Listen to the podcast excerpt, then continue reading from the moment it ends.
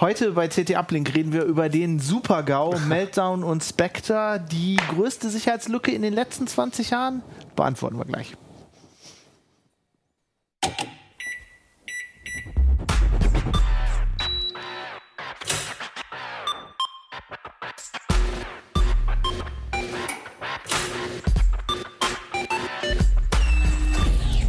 CT Uplink.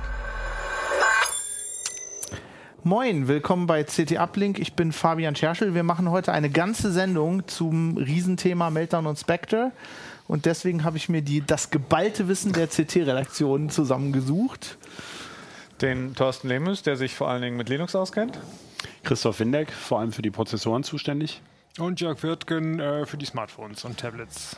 Ja, wir haben das irgendwie doch noch aufs Heft gekriegt. Ne? Ja. Äh, Ich glaube, wir haben das Titelthema umgeschmissen. Genau, dafür. innerhalb von fünf Tagen haben wir das schnell zusammengeschrieben und drauf gedruckt. Dann habe hab ich gedacht, ähm, wir, wir, wir wenden jetzt mal eine ganze Menge Zeit auf, weil ich muss sagen, ich war, als das ganze Ding losging, war ich krank und habe mir dann, als ich wiederkam, das versucht alles anzulesen und das ist schon ein ganz schöner Brocken. Ähm, ich glaube, wir werden da einige Zeit für brauchen. Ich mag ja das Titelbild, ich finde das großartig. ähm, ich meine, man könnte ja sagen, Super-GAU, ja, ist das vielleicht ein bisschen zu hoch gegriffen, aber ich meine, wenn Andreas Stiller das schon sagt, der ist ja sonst immer so Genau, besonnen. daran haben wir uns alle orientiert. Ähm, ja, ich würde sagen, wir fangen mit dir an. Äh, Christoph, du ähm, versuch uns doch mal zu erklären, ähm, wobei es sich bei diesen Lücken handelt.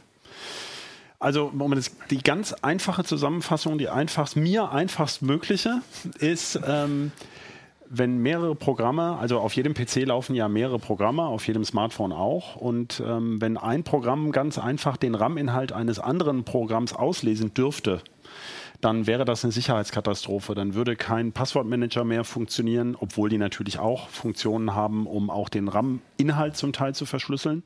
Aber irgendwann müsste ein Passwort ja mal im Klartext äh, in ein anderes Programm übergeben werden. Das läuft über geschützte Bereiche, kann man sich so vorstellen. Und wenn ein anderes Programm das alles auslesen könnte, dann ähm, gäbe es sozusagen große Teile der PC-Sicherheit nicht mehr. Und jetzt ist halt dummerweise genau das passiert. Also es gibt Schutzmechanismen, die Speicherbereiche voneinander trennen. Diese drei Fehler, also es ist sehr verwirrend, dass Meltdown und Spectre insgesamt drei Lücken beschreiben, aber es gibt nur zwei Beschreibungen. Also von Spectre gibt es zwei Varianten und Meltdown funktioniert ein bisschen anders. Ähm, aber im Grundsatz geht es immer darum, dass ein Programm oder ein Teil eines Programms, was es eigentlich nicht darf, eine, ähm, einen Speicherbereich über Umwege auslesen kann, auf den es eigentlich keinen Zugriff hat. Und ganz wichtig ist ja auch der Begriff Umwege. Also der kann, es ist tatsächlich nicht so, dass er fundamental einfach den RAM-Inhalt lesen kann, sondern er kann eben aus den, aus bestimmten Performance-Verbesserungen, die Prozessoren schon seit vielen Jahren nutzen. Und wobei sie Daten in Caches packen, auch zur Performance-Verbesserung natürlich, da kann er die sozusagen rausmorsen, diese Daten, auf die er eigentlich keinen Zugriff hat. Und deswegen war die Lücke auch so schwer zu entdecken, ähm, weil man diesen Seitenkanal oder diesen verdeckten Kanal, Covered Channel sagt man, glaube ich, Ja, oder genau, Covered Side Channel, ähm, eben nicht auf dem Schirm hatte, obwohl es die Technik schon lange gibt. Es handelt sich also eigentlich gar nicht um eine Sicherheitslücke, also da hat keiner irgendwas verbockt, sondern es wurde jetzt eine sehr kreative Möglichkeit gefunden, äh, mit Prozessoren, die völlig innerhalb ihrer äh, Spezifikationen arbeiten, denen irgendwas zu entlocken, über ganz raffinierte Angriffe aufs Timing. Das hast du gut gesagt, weil ja auch Intel in einer ersten Reaktion gesagt hat, aber da haben sie mittlerweile selber verstanden, dass das dumm war, gesagt haben, es gibt gar keinen Prozessor-Bug. Die Prozessoren funktionieren ja genauso, wie sie sollen. Was natürlich aus Sicht des betroffenen Nutzers das Ganze irgendwie nicht besser macht. Da muss ich sehr lachen. Das ist schon irgendwie sehr meta, zu sagen, mein Produkt ist super. Das ist äh, Vor Dingen, so ein wenn, bisschen. wenn, wenn der größte Konkurrent es hingekriegt hat, zumindest einen, einen Genau. der, eine Nicht- der Lücken nicht anfällig zu sein. Also, Ganz genau. Ja. Vielleicht ist das auch noch ein Punkt, dass man nochmal sagt, warum sind denn so viele Prozessoren betroffen? Ähm, also diese Funktionen, die da verwendet werden, das sind so offensichtliche Performance-Optimierungen, dass sie quasi jeder äh, moderne Prozessor implementiert hat. Also jeder moderne Prozessor, der vor allem Leistung bringen soll. Es gibt nämlich auch Prozessoren, die sehr, sehr sparsam arbeiten sollen, die haben diese Optimierung eben nicht. Ähm, aber die allermeisten Prozessoren, die was können sollen, auch, also auch schnelle Smartphone-Prozessoren, haben dieses Problem. Ähm, die, die grundsätzliche Technik, wenn ich das richtig verstanden habe, geht sogar schon auf die 60er Jahre Genau. zurück. Und ähm, implementiert ist es seit 20 Jahren seit dem Pentium Pro. Also Intel war tatsächlich die ersten, die es implementiert haben. Und ähm, vielleicht kann man das auch noch schnell sortieren an der Stelle. Also von dieser Meltdown-Lücke, einer von diesen dreien, ähm, sind praktisch in der Praxis nur Intel-Prozessoren betroffen. Ähm, es gibt theoretisch auch einige dieser Smartphone-Prozessoren, die in Zukunft kommen sollen, wo das so wäre, aber die gibt es noch nicht. Ähm, also insofern praktisch ist nur Intel betroffen. Die Die, kommen dann noch. Genau. Und von den beiden Spectre-Varianten sind äh, praktisch alle Prozessoren mit dieser Technik betroffen. Du sagst, du hast jetzt, du hast vorhin gesagt, das ist eine offensichtliche Optimierung. Ja. Die ist offensichtlich, wenn man sich mit Prozessoren auskennt, glaube ich. Also, ich Also habe für Prozessordesigner ich, offensichtlich. ich hab genau. das gelesen, als ich diese Paper gelesen habe und habe an zwei, drei Stellen gedacht, Prozessoren machen das? Wow. ähm, Mhm. Also es geht da ja um zwei Techniken. Ne? Das ist Out of Order äh, Execution und ich glaube Speculative Execution. Ja, mit Branch Prediction. Also Genau. das sind, es sind, also es sind drei Verfahren, die aber eng miteinander zusammenhängen. Kannst du kurz erklären, was die ungefähr machen? Also Out of Order Execution steht nicht für die, den Begriff Out of Order kaputt, sondern für den Begriff nicht in der Reihenfolge, in der es ursprünglich gedacht war. Wenn man sich ein Programm vorstellt, da stehen ja Befehle hintereinander. Ne? Ein Programm schreibt man ja, kann man sich ja wie so einen langen Text vorstellen sozusagen. Und man stellt sich jetzt naiv vor, der Prozessor arbeitet den so der Reihe nach ab. Das ist natürlich schon eine zu naive Vorstellung, weil dazwischen kommt ja noch der Compiler und der baut daraus Maschinencode. Und eigentlich verarbeitet der Prozessor ja nur Maschinencode. Und jetzt kommt es halt vor in so einem Programm, oder fangen wir mal anders an, ähm, wenn der wirklich immer nur ganz rein seriell arbeiten würde, der Prozessor, dann würden sich ja Leistungssteigerungen nur ergeben können, wenn der Prozessor immer schneller taktet, immer schneller taktet, immer schneller taktet. Und da wissen wir ja nun schon seit Jahren, dass wir da an gewisse Grenzen kommen, alleine von der Leistungsaufnahme her und so. Und dass wir längst mit mehreren Formen von Parallelität arbeiten. Also entweder gleich mehrere Prozessorkerne, aber das hat schon viel früher angefangen. Ähm, zum Beispiel superskalare Prozessoren haben eben mehrere Ausführungseinheiten, um Dinge gleichzeitig tun zu können. Zum Beispiel habe ich eine Addition und eine Multiplikation. Dafür gibt es verschiedene Einheiten in dem Prozessor. Und die können manchmal gleichzeitig arbeiten. Und eine Idee, um solche, wenn, wenn ich mehrere Ausführungseinheiten habe in einem Prozessor besser zu nutzen, ist ja doof, wenn jetzt immer nur der Code vorbeikommt, ähm, der immer nur eine davon braucht. Also könnte man sich jetzt vorstellen, der Prozessor könnte ja wahnsinnig schlau sein und schon mal gucken, welche Befehle kommen denn da noch alle und so ein bisschen umsortieren. Also ich mache zum Beispiel die Addition parallel mit der Multiplikation und so. Und da, da geht es schon los. Also da macht er schon die, ähm, da verarbeitet er schon nicht mehr das Programm in genau der Reihenfolge, wie die Daten kommen. Und das funktioniert natürlich auch nur eingeschränkt jetzt. Ich kann das zwar optimieren, aber wir wissen ja alle, der Prozessor braucht natürlich nicht nur Befehle, sondern auch Daten.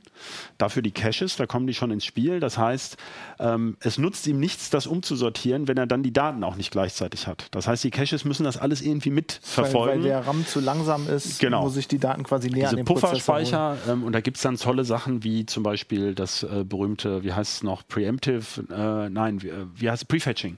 Genau, also die Caches, da gibt es Vorhersageeinheiten, die überlegen sich, welche Daten könnten denn als nächstes wichtig sein und laden die zum Beispiel schon mal in den Cache und dann sind die schon mal da. Ja?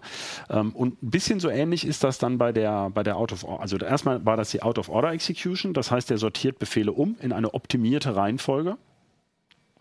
Ähm, und er muss das natürlich verfolgen.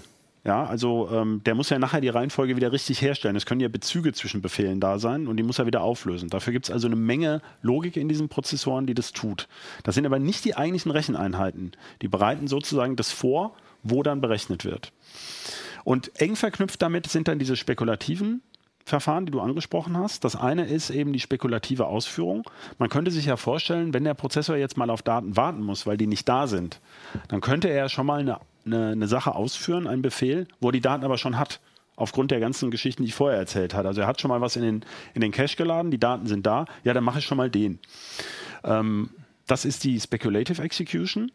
Und ähm, wenn das Ergebnis dann vielleicht doch nicht gebraucht wird, dann ver vergisst er die Daten einfach wieder, dann verwirft er die. Und die Branch Prediction, die ist nun dafür da, also Branching heißt ähm, aufteilen oder aufspalten. Das heißt, wenn ich zum Beispiel einen Sprung habe, eine if-Anweisung in einem Programm oder eine Case-Anweisung, also wenn dann das, dann verzweigt sich ja ein Programm. Und nun gibt es aber natürlich statistische Effekte. Das heißt, ähm, ein Programm, was immer wieder läuft, da verzweigen sich dann nach dem Befehl immer wieder die anderen Sachen genau in dieselbe Richtung. Deswegen kann man das ein bisschen vorhersagen. Da hatte sich AMD witzigerweise gerade im letzten Jahr, als sie den Ryzen eingeführt haben, noch gesagt, ja, wir haben ganz tolle Neur Neural Net Predictors, also KI-Algorithmen im Grunde, die so ein bisschen überlegen, welcher Sprung oder welcher Befehl lohnt sich denn besonders als nächstes auszuführen, spekulativ. Und diese Einheiten, die haben mittlerweile sehr hohe Trefferraten. Ähm, dadurch bringen die die Performance ordentlich auf Trab bei den Prozessoren. Man kann die also nicht so einfach abschalten. Ja. Man kann in dem Beispiel übrigens auch noch ganz kurz erklären, warum besonders sparsame Prozessoren das nicht tun. Man kann sich ja vorstellen, eine Ausführung und das ganze Datenhandling, das kostet durchaus Strom. Und die allersparsamsten Prozessoren, die machen sowas eben nicht, ähm, weil sie eben auch Strom sparen, weil das Stromsparen höher priorisiert ist als eben die Geschwindigkeit. Und deswegen verkneifen die sich sozusagen die Spekulationen, denn da müssen sie auch nichts wegschmeißen, was sie auf Vorrat, also auf Verdacht berechnet Deswegen haben. ist wahrscheinlich der Raspberry Pi zum Beispiel nicht, Genau. äh, nicht Und äh, es gibt ja eine ganze Menge, wenn ich das richtig verstanden habe, so Mid-Level Android-Geräte, ne? Die Eher inzwischen schon Low-Level. Low-Level, inzwischen sind es eher die Smartwatches, wo diese Prozessoren drin sind, die das alles nicht haben. Also die, die haben sich einfach gesagt, äh, Stromsparen ist wichtiger als schnell wichtiger. Wir brauchen eh keine 1, irgendwas Gigahertz, sondern ein paar hundert Megahertz reichen. Dann können wir Branch Prediction auch alles weglassen. Vielleicht kann man noch dazu sagen, also diese, diese Funktionen in diesen modernen Prozessoren sind nicht fehlerhaft. Ja, das, daran liegt der Fehler nicht, sondern er liegt dann, die Daten kommen jetzt in irgendwelche Caches und Puffer und da liegt der eigentliche Angriff. Also die werden dann aus diesen Puffern rausgemorst sozusagen über dadurch, dass man diese spekulativen äh, Einheiten ganz geschickt ähm, na, wie heißt der eine heißt Branch Target Ich, Injection. ich w- würde nicht von Morsen sprechen. Ich meine, man kann sozusagen dann da, das, wo die Daten liegen, ab, abfragen. Und bei den äh, einigen Teilen äh, merkt, merkt man durch die Abfrage dann, dass die viel schneller geht. Und dadurch ist dann erkannt worden, dass dann zum Beispiel irgendwelche Daten in den Cache geladen sind oder berechnet worden sind. Und dadurch kann man, kann man das dann sozusagen den Speicherinhalt auslesen. Ist auch nicht ganz korrekt, aber das ist halt auch nicht so man kommt einfach. an die Daten jedenfalls heran. Genau, man kommt an die Daten ran. Eine Sache habe ich da gar nicht so richtig bei verstanden. Oh, oh.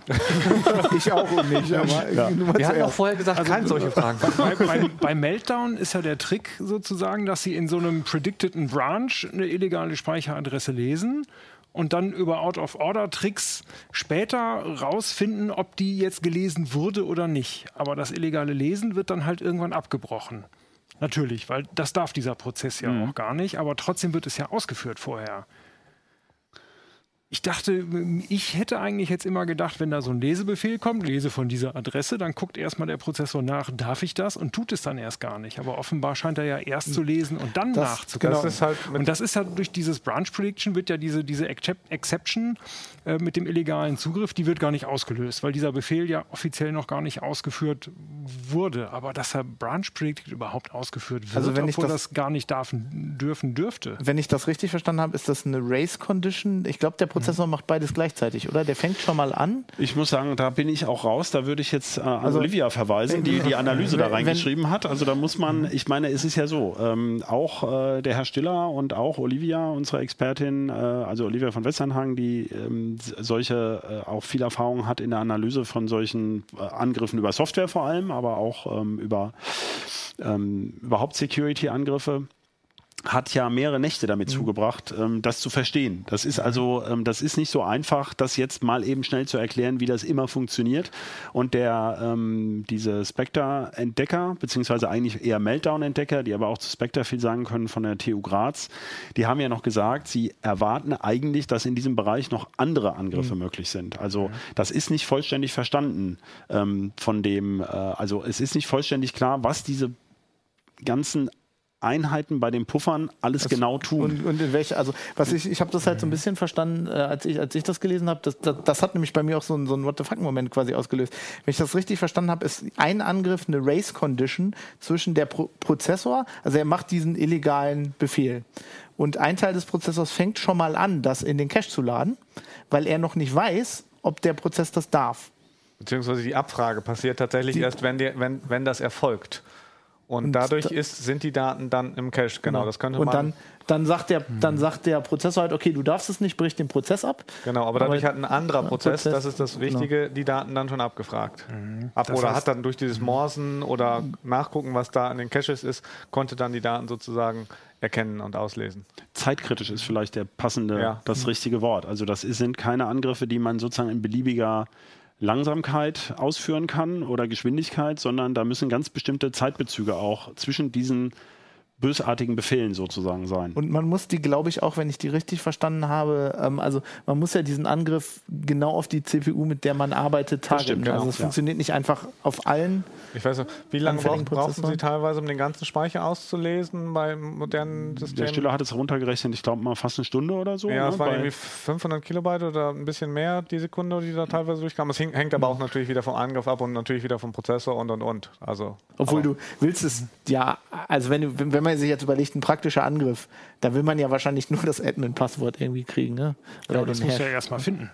genau, das, Das kann weißt ja du ja irgendwo gar weißt ja gar nicht, wo es Das ist. ist aber einfacher. Ne? Da gibt es aber Techniken, um rauszufinden, wo das ist. Okay. Also, Also ich weiß nicht, ob es uns weiterführt, hier weiter über die spekulativen Angriffe zu spekulieren.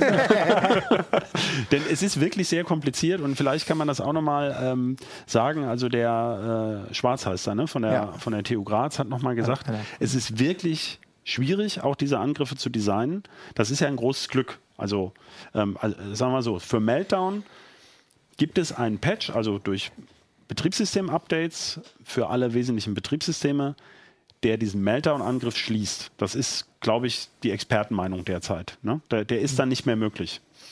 Für die Spectre-Patches ist, äh, Spectre, ich soll das ja richtig sagen, ähm, ist es schwieriger, weil, und, und genau bei dem Spectre erwartet man eigentlich auch noch weitere Angriffsmöglichkeiten. Das heißt, man kann noch nicht mal sagen, ob diese Patches wirklich 100% abdichten. Sie dichten aber gegen das, was man bisher entdeckt hat, ab. Ähm, was er da gesagt hat, ist aber, ähm, dass diese Spectre-Angriffe doch so kompliziert sind und auch relativ lange dauern würden. Äh, und wenn man zum Beispiel solche modernen Passwortmanager benutzt, die die Passwörter nur relativ kurz im Klartext im RAM haben, dass also der, wie sagt man immer, der, der, der Wirkungsquerschnitt oder der Angriffsquerschnitt sozusagen nicht so gigantisch ist. Ja? Das darf natürlich trotzdem nicht sein. Also man könnte sich ja jetzt fragen, wenn wir das einerseits kleinreden, warum macht man überhaupt diesen Wahnsinns-Update-Zirkus? Ähm, Andererseits muss man solche Sicherheitslücken ja immer irgendwie in Bezug stellen mit, mit anderen Angriffsmöglichkeiten. Es gibt ja haufenweise Lücken, die gepatcht werden, die teilweise noch katastrophaler sind, aber dann eben nur eine Anwendung betreffen. Also hier geht es um was Grundsätzliches, was aber nicht so leicht auszunutzen es ist wahrscheinlich eher so der NSA-Use-Case. Ne? Also naja, Sie Also- haben schon auch gesagt, dass das in solche Exploit-Kits einfließen kann. Also Thorsten, du hast was Interessantes gesagt, fand ich, dass du gesagt hast, der Angriff muss auf die Prozessoren zugeschnitten so, sein. ja. Aber es gibt ja nur endlich viele Prozessoren. Als jetzt Laie sozusagen denkt man, es gibt wahnsinnig viele. Aber lassen wir es mal 300, 400 verschiedene Architekturen sein über die letzten 20 Jahre. Aber ein Baukasten, in dem diese 300 bis 400 Architekturen schon mal vorberechnet drin sind, ja, ähm, der ist ja nicht groß. Ja, also im Vergleich zu anderen. Äh, Um, um mal. Intel als Beispiel zu nehmen, die bringen ungefähr einmal im Jahr eine neue Architektur raus und darauf muss der Angriff op optimiert werden. Und Genau. dann sind es ja für die PCs, die derzeit unterwegs sind, nur so vier, fünf Varianten. Gut für die Serverprozessoren Ja, es sind schon ein paar anders. mehr. Du hast die Atoms Ja. noch und so weiter. Die, ne? Ja, ja, aber für die wesentlichen, die Ja. sind Desktops und Servern und Notebook, da kannst du schon schnell einen größeren Satz an, an Systemen. Also wenn das finden. vorberechnet wäre, ne? also wenn diese alle mal durchgetackert würden, wie die sozusagen äh, funktionieren, Da arbeiten jetzt Leute dran. da ich arbeiten jetzt natürlich sicher. Leute dran.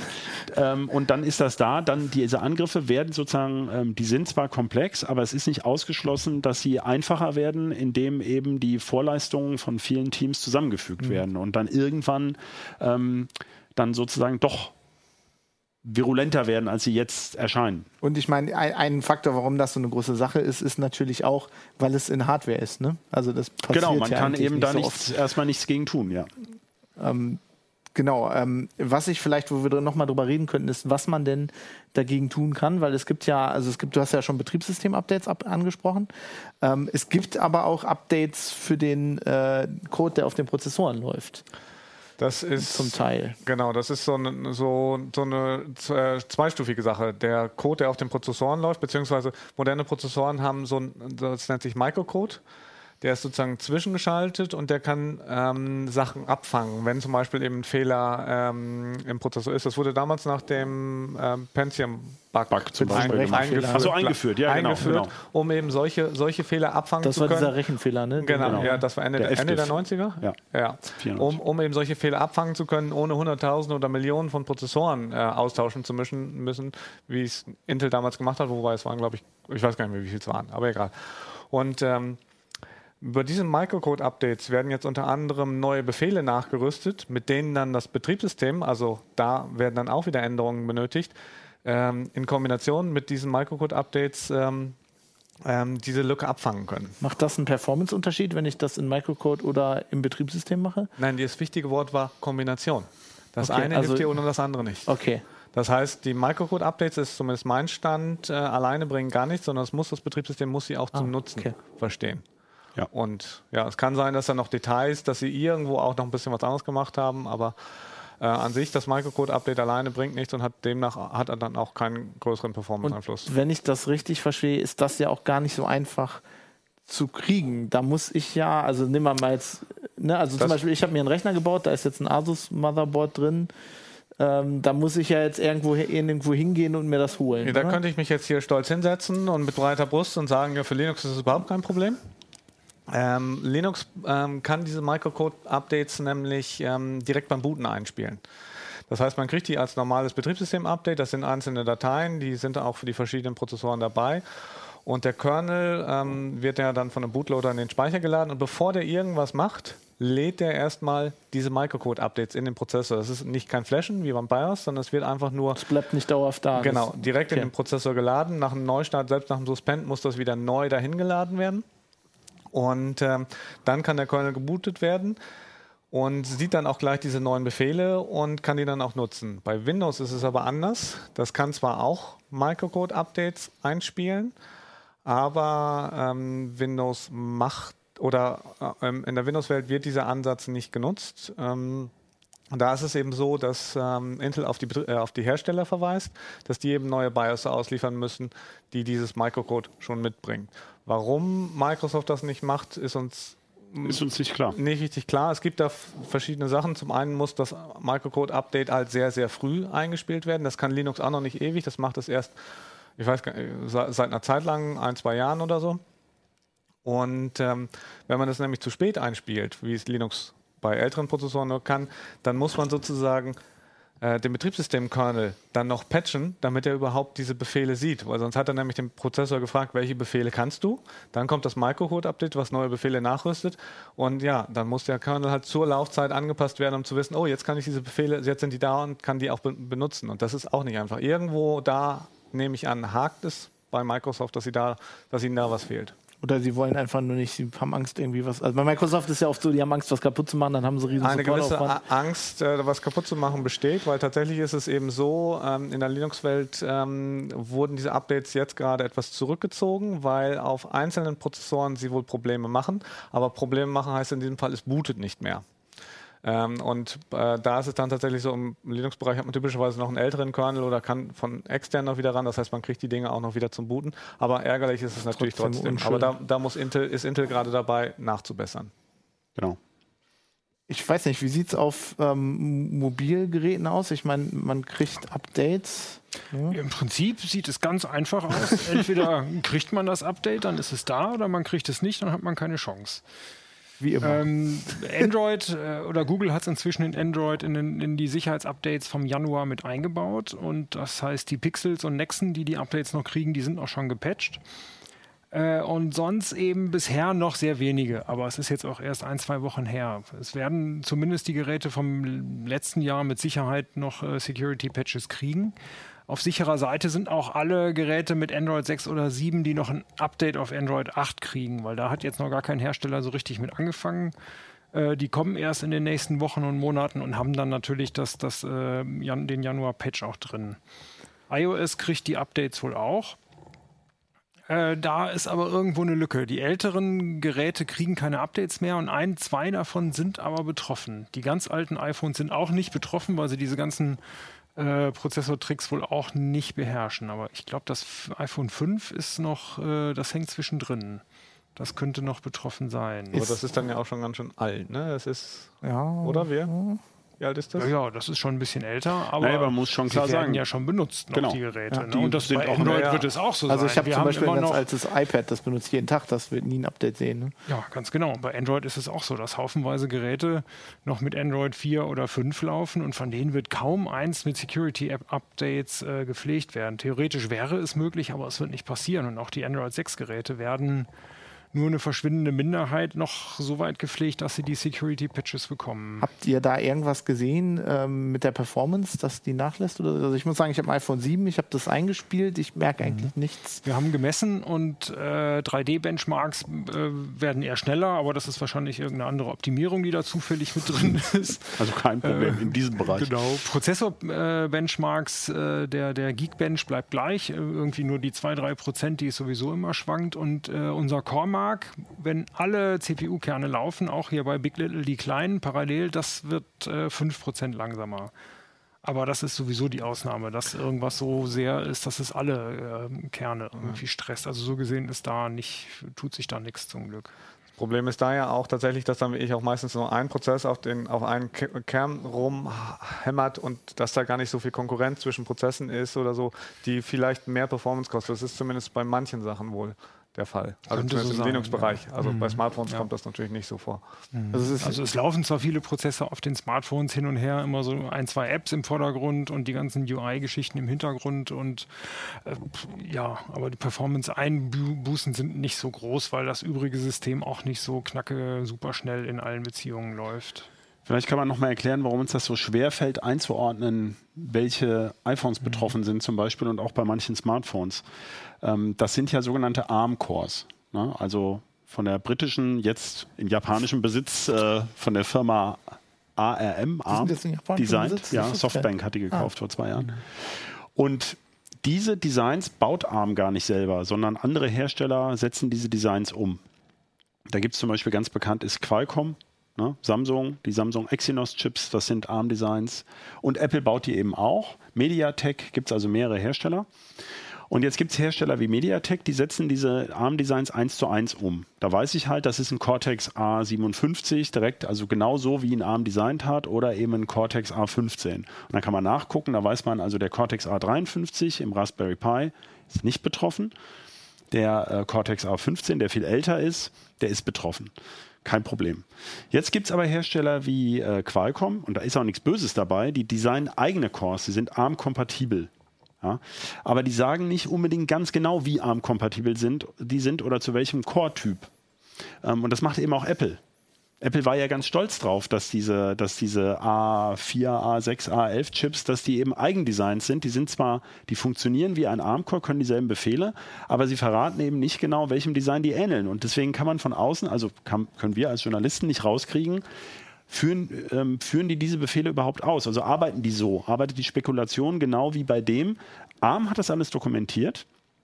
Aber ähm, ich bin also wirklich, muss ich echt sagen, entsetzt dass, ähm, und bin auch ein bisschen verwundert, dass da noch gar nicht so richtig der Krach losgebrochen ist. Dass also, ähm, also ich habe keine Seite bei Samsung und Qualcomm und Apple gefunden ähm, oder auch Mediatek, die klar sagt, folgende Prozessoren sind betroffen oder nicht betroffen. Das würde ja schon vielen Lesern, äh, Quatsch, Lesern sage ich schon, äh, Smartphone-Besitzern helfen, wenn man klar sagen könnte, ähm, das Ding ist überhaupt betroffen. Ja. Ne? Oder nicht betroffen, dann noch besser macht natürlich. Apple natürlich gerne, sowas einfach erstmal nicht zu sagen.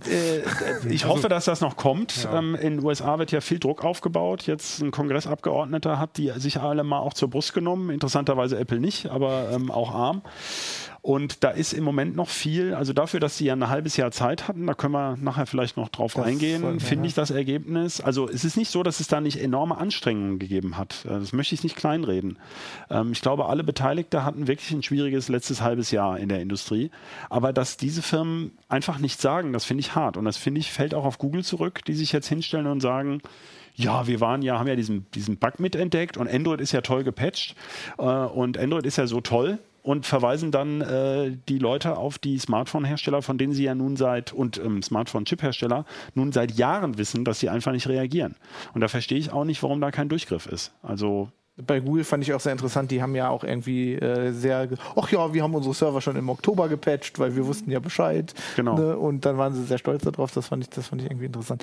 Ja, wir sollten noch mal über Performance reden. Also was ich bei dem ganzen Thema sehr interessant fand, ist ja, als das losgebrochen ist, gab es sehr viele Unterschiede, oder jetzt immer noch, es gibt sehr viele unterschiedliche Einschätzungen, was das denn ähm, wie das denn die Performance beeinflusst. Ähm, ihr habt ja ein bisschen, ihr habt, glaube ich, bei Desktop äh, CPUs Gemessen haben wir vor gemessen. allem bei Desktop-CPUs. Ich möchte aber noch ein bisschen ausholen, ganz kurz Gerne. vorher, Wir um das äh, nochmal zu erklären. Zeit heute. Wir reden ja, wir reden ja von, von drei Lücken mit zwei Namen. Also ist, das macht mich immer noch wahnsinnig. Und die wirken sich ganz unterschiedlich auf die Performance aus. Und deswegen ist es auch so unglaublich verwirrend. Also dieser Meltdown-Patch, der nur Intel-Prozessoren betrifft und der sich vollständig durch ein Betriebssystem-Update korrigieren lässt, der hat nach unserer Einschätzung auf Desktops nur ganz geringe Performance-Nachteile. Jetzt kommt aber noch was hinzu. Modernere Intel-Prozessoren enthalten einen Befehl oder eine Funktion, die die Nachteile dieses Patches noch wieder etwas abmildern. Das heißt, ähm, auf, bei Desktop-PCs hat man sozusagen in zweierlei, zweierlei Hinsicht mit diesem Patch kein großes Problem. Der wirkt sich aber auf bestimmte Server-Workloads idiotischerweise besonders stark aus. Das macht es so, so verwirrend. Und wenn ich da einmal zwischengrätschen darf, bei Linux wird es dann noch spaßiger, weil es gibt dann tatsächlich auch noch die Gegenmaßnahmen nicht einmal, sondern zweimal sozusagen, gekoppelt jeweils mit einer unterschiedlichen Technik zum Ausnutzen dieses Performance-Vorteils. Das heißt, äh, alles hängt von allem ab äh, bei, Genau. bei, bei, bei diesen Messungen. Und deswegen stellen wir zum Beispiel fest, dass, oder, oder hören wir, das können wir ja nicht messen, wir können keinen Server-Benchmark machen auf einem Cloud-Server, auf dem ähm, der 48 Kerne, 2 Terabyte RAM und 8000 Kunden dranhängen hat, weil man das nicht einfach so simulieren kann. Das ist aber das, wo Google sagt, haben wir gemacht, ist alles super. Und dann gibt es aber auch noch andere Leute, die sagen, wir sehen schon deutliche Unterschiede, nachdem genau. wir den Patch Also ältere Prozessoren zum Beispiel ist da blöd. Wobei eben die Frage ist, wenn man einen performancekritischen Server hat, der so belastet ist, wie, wie, wie alte Prozessoren sind da üblicherweise im Einsatz. Das heißt also, für Server ist es schwierig. Ähm, da, aber da hören wir ganz unterschiedliche Nachrichten. Also Google sagt ja, kein Problem. Andere sagen, wir haben tierische Probleme und es läuft nicht mehr richtig. Weil Google auch nicht richtig spezifiziert hat, Genau. äh, gegen welche der Gegen- drei Lücken. Ganz genau. Naja, und sie Also haben ich hatte, und, also ähm, Google hat ja zum Beispiel einen, sehr- für Linux einen sehr effizienten ähm, Fix gegen eben die beiden das Spectre-Varianten. ist Red Poline. oder? Red Poline, genau. Entwickelt, der tatsächlich, ähm, wo ich nur 0,5 bis 2 Prozent äh, Overhead hat, selbst in, in kritischen Situationen. Ähm, Jetzt komme ich vom Faden. von- äh, Genau. Aber der, äh, und das kann man dann tatsächlich wahrscheinlich so wegpatchen, ohne dass es groß auffällt. Der andere Patch kann es aber tatsächlich Situationen geben, wo der Overhead viel größer ist. Und man muss natürlich auch sagen, Google hat gesagt, wir haben das eingespielt und unsere Kunden haben keine Verlangsamung gesehen. Ne? Aber das ist Google. Das kann auch sein, weil sie einfach noch ein zweites Rechenzentrum quasi dran auch geklemmt hochgefeuert haben, Die genau, haben das ja weiß man nicht. Server ohne Ende. Genau. Also, ja, ist bei äh, Google, das das, hört man nicht. ja oft, dass bei den Veröffentlichungen von Google, das hört sich immer super an. Ähm, und wenn man dann aber so an die Details nachfasst, dann sieht man immer irgendeine Information, lassen sie dann doch nicht raus. Ja? Also sie sagen genau das, was stimmt. Das, also das glaube ich denen auch, dass das so PR. ist. Aber sie haben halt möglicherweise den in, in Teil eben nicht gesagt. Ähm, aber ich wollte noch auf die, auf die Desktops hinaus. Da waren wir hängen geblieben. Und bei den Desktops, was wir sehen, ähm, also ja, Klein-PCs sagt man ja, also Desktop-PC-Betriebssysteme, also auch Notebooks, auch Tablets, alles mit Windows 10, macOS und so weiter. Da ist es vor allem auf Intel-Systemen dieser Patch gegen die zweite Spectre-Variante, also Branch Target Injection. Ähm, wer ganz genau aufgepasst hat, weiß noch, dass ich schon mal gesagt habe. Der braucht dieses Microcode-Update per BIOS. Bei, Per BIOS-Update, bei Intel-Prozessoren. ja, bei, in der Windows-Welt. und In der Windows-Welt, genau. macOS-Welt, Genau. Und dieser Patch, der reduziert bei bestimmten Zugriffen auf SSDs, und zwar vor allem auf schnelle SSDs, superschnelle SSDs, PCI Express SSDs, in manchen Fällen die Performance drastisch. Da geht es um bis zu 50 Prozent runter. Das ist schon erheblich. Und jetzt ist das aber auch wieder sehr schwer zu verstehen. Jetzt kommen mehrere Wenns und Abers.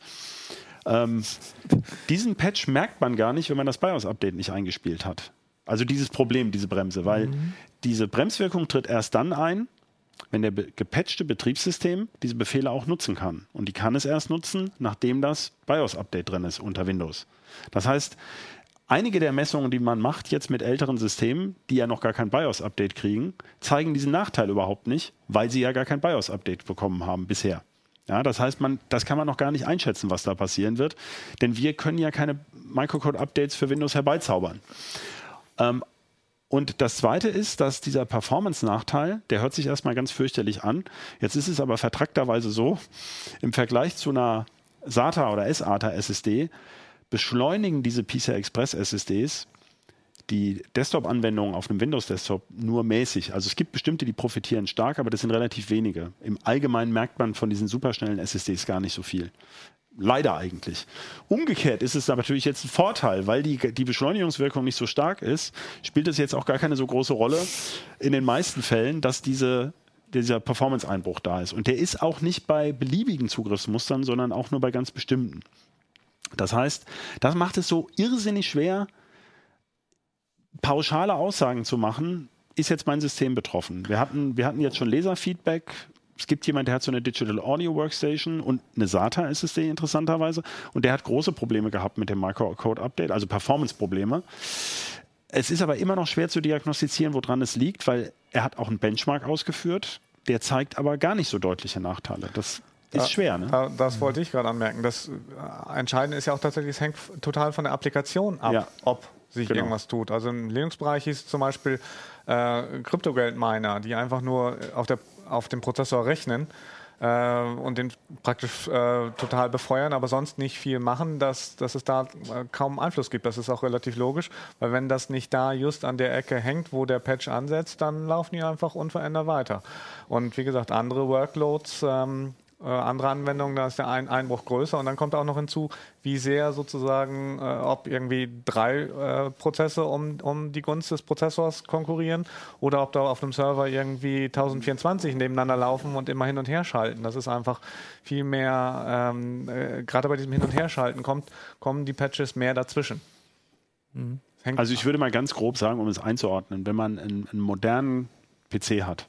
Achso, Spiele kann man noch sagen. Bei Spielen gibt es wohl manchmal so, wenn die, die niedrigsten Frame-Zahlen, die sacken noch ein bisschen mehr ab. Aber jetzt nicht gravierend. Aber Nee, schon bei sechs Frames bist du Nein, nein, nein. Also so, so, irgendeiner hat was gemessen. Ich glaube, da geht es dann mal statt 28 als Minimum auf 26 oder 25 runter. Wobei aber der Durchschnittswert sozusagen bei, bei, bei 60 lag. Ja? Mal als, um Beispiel zu nennen. Ähm, das bedeutet, aus den Durchschnittswerten kann man unter Umständen gar nicht rauskriegen, ob das und das System ist trotzdem betroffen, aber es scheint relativ gering zu sein. Wir haben auch kein große, äh, keine großen Rückmeldungen bekommen, dass es nun gerade bei Spielen das wäre. Aber wenn man so ein, modernen, ein modernes System hat, dann haben die Prozessoren ja oft sechs oder acht Kerne. Und wenn die Anwendung mehrere Kerne nutzt, also selbst wenn es da Auswirkungen gibt, beim Desktop-Betrieb sind nach unseren Erfahrungen die meisten Kerne sowieso nicht. Die langweilen sich eh die ganze genau, Zeit, ja. Die übernehmen dann das ja sozusagen. Also ähm, das ist ja nicht so tragisch. Ja? Äh, es ist halt was anderes, wenn ich jetzt einen alten, äh, sagen wir mal, noch ein altes Windows 7 Notebook habe äh, mit einem sehr langsamen Dual-Core-Prozessor, dann spürt man eben möglicherweise mehr. Ne? Man kann also schon sagen, bei ähm, überdimensionierten Systemen wird man sowieso nicht so viel merken, und, aber es kann an der Kante auch mal sein, dass es sehr stört. Ich glaube, äh, was Leute hau hauptsächlich so, so wurmt, ist, die denken, wenn ich jetzt gerade einen neuen Prozessor kaufen wollte, ne, und ich kaufe jetzt gerade einen Prozessor, dann kaufe ich einen Prozessor, der ist eigentlich kaputt und der wird dann irgendwie langsamer gepatcht und dann, dann kriegt man als Nerd so ein Kribbeln, das will man nicht. Ja. Aber, Aber damit werden wir für eine Weile leben müssen, denke ich Ist mal. das nicht bei Software immer so, dass sich Software sowieso heutzutage verändert? Das, äh, es, es, es werden halt immer wieder neue Sicherheitslücken gefunden Klar. und da wird halt dann immer mal dran rumgeändert und ich habe den Eindruck, das ist irgendwas damit, muss man sich arrangieren. Es wäre ja auch keine Lösung gewesen, diese ganzen Prozessoren jetzt auf den Müll zu werfen oder, äh, keine Prozessoren mehr zu verkaufen, bis ein, bis ein neuer Prozessor entwickelt wurde, der diese Probleme nicht mehr hat, weil dann dauert es vielleicht ein halbes Jahr oder zwei Jahre oder noch viel länger. Also wir wissen nicht, wie lange es dauert. Genau. Das muss man mal klar sagen. Was mich ein bisschen ähm, verblüfft hat, war, Intel hat, ähm, also mir scheint diese, naja, obwohl kann man gar nicht sagen, also dieses, wie gesagt, diese Spectre-Lücken scheinen schwieriger zu sein. Und gegen diese Spectre-Variante 2, Branch Target Injection, ich wiederhole mich, hat, Intel hat so ein White Paper gemacht. Was kann man denn dagegen Bingo tun? Auch im Prozessor, also außer diesen Patches. Und da haben sie natürlich reingeschrieben, alle künftigen Prozessoren werden natürlich diese Microcode-Updates mitbringen. Kann man vielleicht auch nochmal kurz sagen. Alle Hersteller machen also erstmal Updates für die neuesten Systeme und gehen dann in der Zeit zurück. Ja, ist ja auch logisch. Das heißt, ich möchte möglichst den Kunden, die jetzt was Neues kaufen, möglichst schnell die Updates geben. Und ähm, es kann schon sein, dass wenn man jetzt ein neues System kauft, dass man kurz danach ein BIOS-Update durchführen soll. Ähm, aber Intel hat da auch reingeschrieben, was werden wir denn in zukünftigen Prozessoren mal tun, um das zu erschweren. Und da gibt es einen Befehl, der nennt sich Control Flow Enhancement Technology, CET. Intel schwärmt ja immer für solche Abkürzungen. Und ähm, äh, das steht da drin, das werden wir mal machen. Dazu gibt es auch ein White Paper, wie das eigentlich funktioniert. Das ist schon ziemlich komplex. Ich habe versucht zu verstehen, jetzt bin ich nicht so der tolle Programmierer, um es vorsichtig auszudrücken, ähm, ob man zum Beispiel, wir versuchen ja zu verstehen, muss ich eigentlich auch Programme verändern, um diese um diese Abhärtung gegen diese Befehle reinzubringen. Also zum Teil kann man schon sagen, ja, bei manchen Programmen empfiehlt sich das. Und dann ist mir aufgefallen, hat der Jürgen Schmidt, äh, der hatte da schon 2016 was zu CET gemacht, also zu diesem Control Flow Enhancement Technology. Das heißt, Intel hat dieses White Paper nur abgedatet. Das ist schon seit anderthalb Jahren draußen und sagt jetzt immer noch nicht, in welche Prozessoren sie das eigentlich einbauen wollen.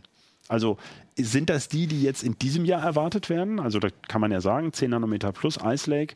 Würden wir denken, dass da die nächste Core i-Generation, die dann vielleicht Core i9000 heißt, nachdem der aktuelle Core i8000 heißt, dass die dieses Jahr erscheinen könnte? Das hat Intel auch schon gesagt. Es wird Prozessoren geben, die heißen Ice Lake Plus.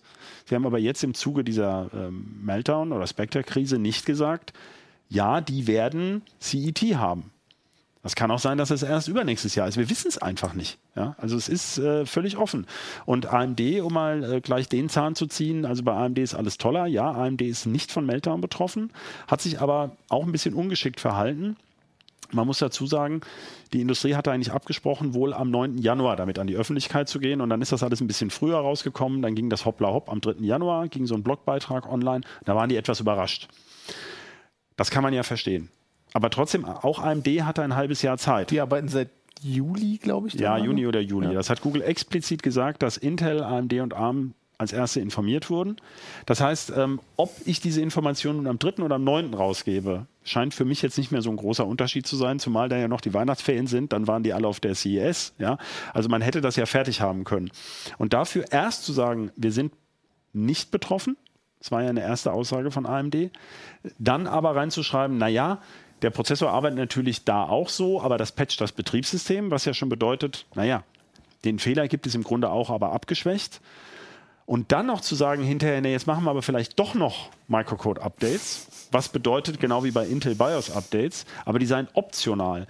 Ähm, das ist ja auch nicht besonders hilfreich. Also man weiß jetzt auch bei AMD nicht, was soll ich eigentlich tun? Lustigerweise sind diese Microcode-Updates bei den großen Enterprise-Distributionen gleich mitgekommen am 4. Genau. Januar. Ja, und Also, da waren dann da aber war auch, ja, aber die waren schlecht dokumentiert, beziehungsweise Es- zum Teil falsch dokumentiert. Ja. Es war nur irgendwie, es war, kamen in, neue Intel und AMD Microsoft und äh, Microcode-Updates, Microcode-Updates, ja. genau, die referenziert wurden. Das heißt, da muss AMD auch schon irgendwie was gemacht haben. Es, also es ist, niemand bekleckert sich hier wirklich mit Ruhm in diesem ganzen Spiel. Ähm, und insofern ist es auch für uns so schwer, irgendwelche, ähm, irgendwelche Auskünfte zu geben. Und die Hersteller sagen im Moment natürlich auch nichts außer diesen Sachen. Ich meine, jeder, der sich mal einen Aktienkurschart angeguckt hat, sieht, wie es da rauf und runter geht.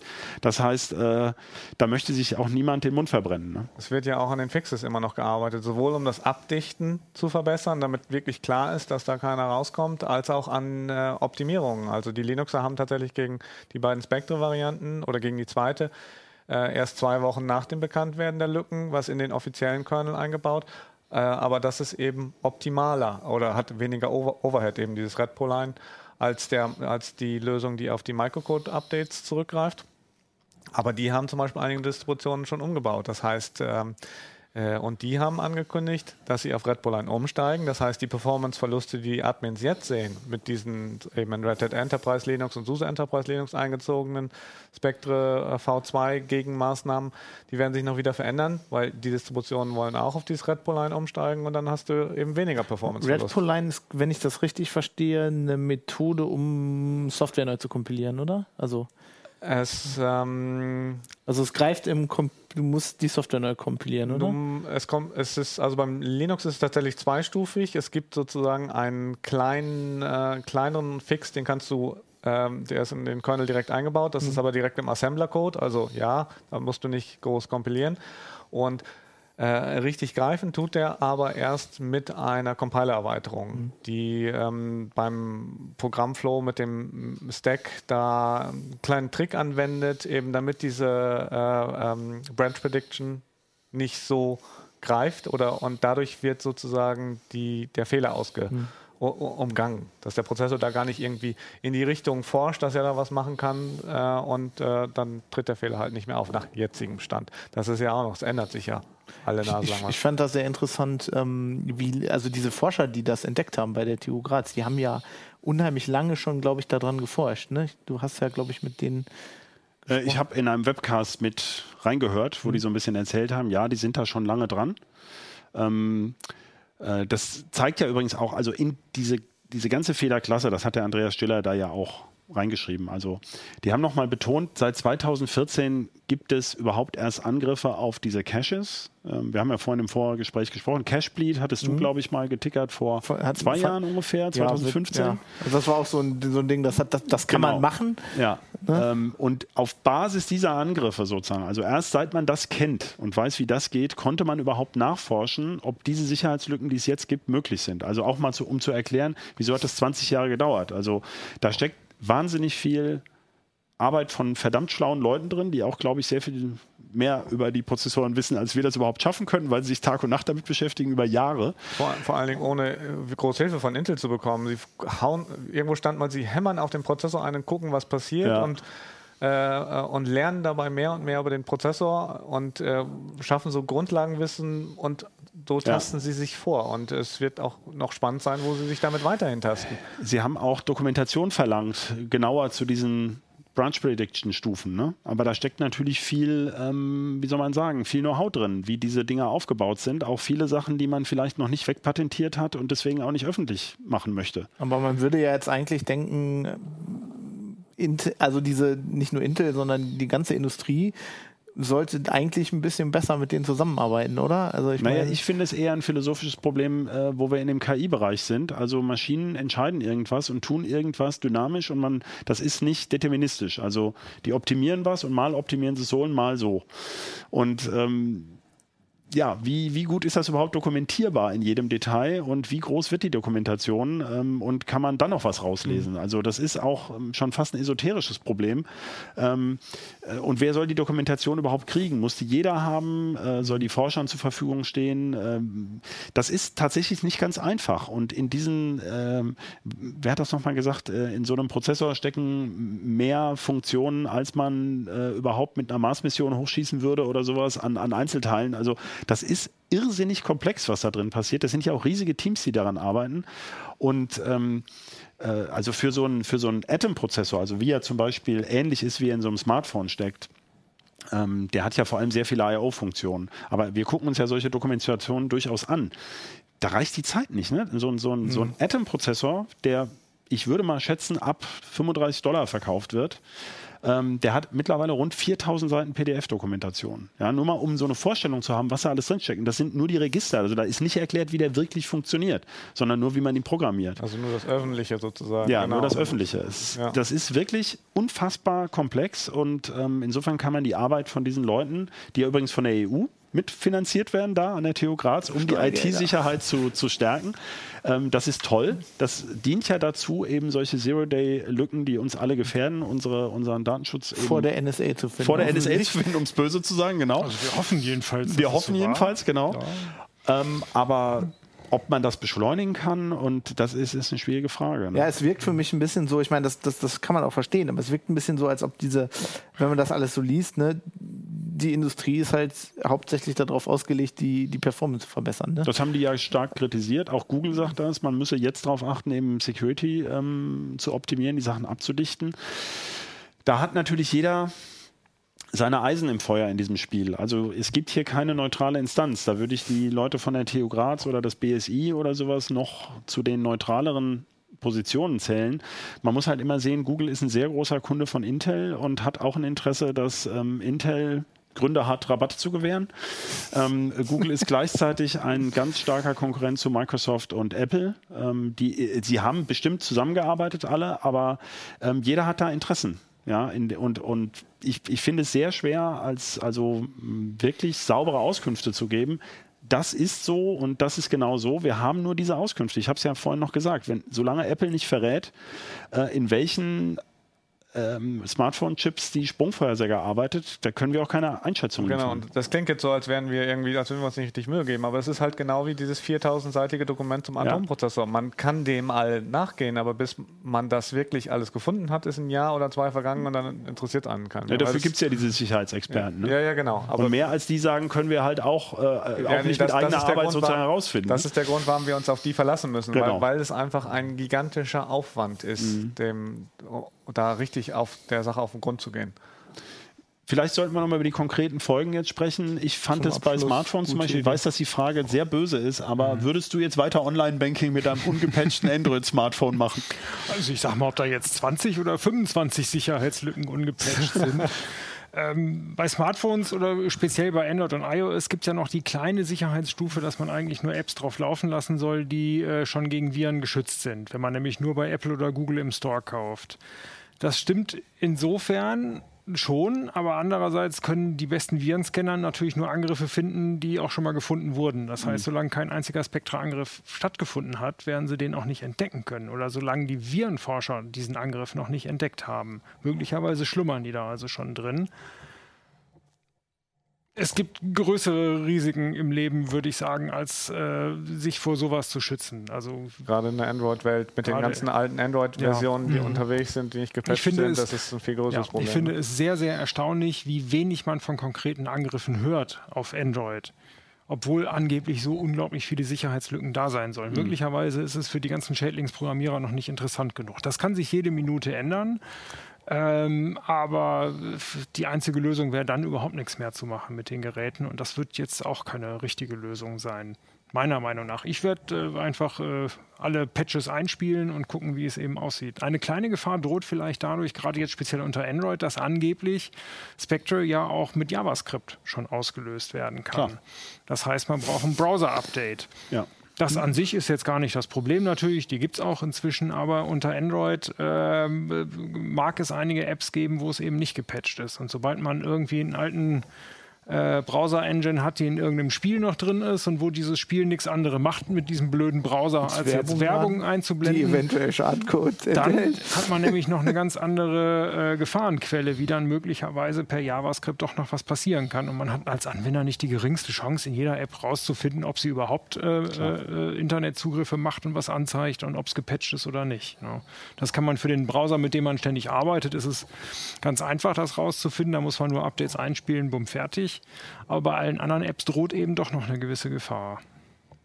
Ja, können eigentlich nur Updates einspielen. Ne? Und Genau, also man kann, ich haben. wollte nochmal unter Windows, das haben wir jetzt ein bisschen stiefmütterlich behandelt, weil wir, Weil Linux so viel besser über die, ist nein, und über das die, bei weil wir so viel über die Hardware geredet haben. ja, bei also, Linux kann, kannst du halt viel besser reingucken. Ja, das natürlich. Ist, das ist Nein, tatsächlich ich wollte nur noch mal klar sagen, also für Windows 10 und Windows 7 sind die Updates da, die kann man einspielen. Vollständiger Schutz gegen Spectre ist erst möglich, wenn man so ein BIOS-Update hat von Intel. Aber was, man, was ich noch mal erwähnen wollte, das klang jetzt indirekt an, die Betriebssystem-Updates, auch für, für macOS übrigens, bringen immer auch Browser-Updates mit, also für die eingebauten Browser, also WebKit, ähm, Safari, äh, Edge, ähm, Internet Explorer. Äh, und es gibt natürlich Browser-Updates. Und äh, man kann sich aber auch zusätzlich schützen, also gerade vor dieser, wenn, wenn du hast JavaScript erwähnt, es gibt ja für den Desktop Tools wie ähm, äh, NoScript, solche Skriptblocker, die würden natürlich jetzt genau dafür schützen. Also wir wissen halt nicht im Moment, ob es solche Angriffe überhaupt gibt, aber ähm, die würden eben zumindest das alles erschweren. Ja, also man kann schon was tun. Ähm, grundsätzlich ist es so, ähm, ja, mit den Passwörtern muss man sich überlegen, wie man die verwaltet. Ja, ob man die jetzt im Browser speichert, ich kann da, du bist der Sicherheitsexperte, ich kann dazu wenig sagen, also ob man Also, das empfehlen sollte Ich, oder ich nicht. mache es in einem Passwortmanager, aber Ja. es, es gibt natürlich nicht eine Lösung für alle. Ich meine, Genau. du kannst du dir auch auf Passwortlisten schreiben. Das Ja. kann auch eine. Aber auch da gehen sie halt mal unverschlüsselt un, äh, durch den Speicher, spätestens beim Eintippen, wenn äh, Ja. irgendwie Ja, das, wie gesagt, die wir haben ja gesagt, diese Angriffe brauchen Zeit. Die, Ja. die wissen ja nicht, wo das Passwort liegt, müssen große Teile des RAM auslesen. Das braucht eine Weile. Das heißt, wenn das Passwort Ja, einen Keylogger zu schreiben, weiß ich gar nicht, ob das so Ja. irgendwie den, den, den Kernel abzufangen, da wo, wo die Also Tastaturhandling durchgeht oder so. Vieles hört sich ja so an, als seien diese Angriffe schon komplizierter als andere Angriffe. Das heißt, im Vergleich zu anderer Malware ähm, sind sie vermutlich, das sind ja alles nur Einschätzungen, ähm, schwerer zu, zu nutzen. Ich wollte noch darauf hinaus, ähm, den, äh, es wurde erwähnt immer wieder auch von den Leuten von der TU Graz, Zwei-Faktor-Authentifizierung ist natürlich was, was vor dem Cloud nur des Passworts eben schützen kann. Also das kann man nutzen bei vielen äh, Webdiensten und so. Das ist also zum, zumindest schon mal eine Hilfe und reduziert sozusagen die Folgen eines solchen Angriffs. Und generell ist es ja sowieso, sobald äh, irgendeine Software auf dem eigenen Rechner läuft und man weiß nicht so genau, wo sie herkommt, ist jetzt Meltdown und Spectre auch nicht unbedingt das erste Risiko und das größte Risiko. Also Ja, ich glaube, den Browser absichern ist schon mal ziemlich gut, weil die meisten Angriffe werden wahrscheinlich für einen Normalnutzer aus dem Web kommen. Ne? Und ähm, ich glaube, damit kommt man schon mal weit. Vielleicht kann man das auch noch hinten dran hängen. Also die Frage kam auch oft. Ähm, was ist denn jetzt zum Beispiel mit meinem, mit meinem NAS oder sowas oder mit meiner Fritzbox und so? Und da ähm, sind, sind gleich zwei Faktoren. Also AVM, der Hersteller der Fritzbox, hat schon gesagt, ähm, die sind erstmal sowieso per se nicht betroffen, weil sie ganz andere Prozessoren einsetzen. Aber ähm, das ist ein Angriff, den kann man nicht so einfach remote ausnutzen. Also man kann jetzt nicht, ne, also wenn ich in einem Browser was auf eine Webseite gehe, dann lädt er ja JavaScript runter von der Webseite und führt diesen Code aus. Das ist also genau prädestiniert für diesen Angriff. Ein, ein Router, ähm, wenn auf dem, wenn ich nicht auf dem Router irgendwie Software installiere, was ich ja normalerweise nicht tue, sondern nur von außen Netzwerkpakete reinschicke oder raushole, darüber kann ich den nicht angreifen. Ja, also die, die sind erstmal Außer der Router ist so blöd und führt die Pakete, die du da hinschickst, direkt Zum aus. Also es sind, es sind Aber Lücken ja, denkbar, Regel. aber Genau. erstmal ist es kein Remote-Angriff. Das, das wäre vielleicht Man wichtig muss sozusagen irgendwie auf, äh, auf die Kiste draufkommen. Entweder per JavaScript, dann lässt ein äh, dann führt der Browser es aus, oder du musst irgendeine Sicherheitslücke in der ähm, Ja. im Web-Admin-Interface von deinem Router finden, die knacken, um auf den Router zu kommen, und dann kannst du sozusagen eine der anderen Lücken ausnutzen. Ja, man würde das wahrscheinlich eher als zur Privilege Escalation nutzen, ne? Ja. wenn man schon auf dem Genau. System drauf Wenn man ist. auf dem System schon drauf ist, dann bietet es eben zusätzliche Möglichkeiten. Und bei, bei NAS-Speicherboxen, also bei diesen Netzwerkspeichern, ist es eigentlich nur dann relevant, wenn die zum Beispiel eine virtuelle Maschine haben oder einen Docker-Container ausführen, in der dann wiederum andere Software laufen kann. Das ist natürlich tatsächlich ein Problem. Und ähm, Synology und Netgear und mehrere andere haben jetzt auch schon angekündigt, dass sie eben Updates bringen. Das kommt. Das ist ja meistens irgendein angepasstes Linux.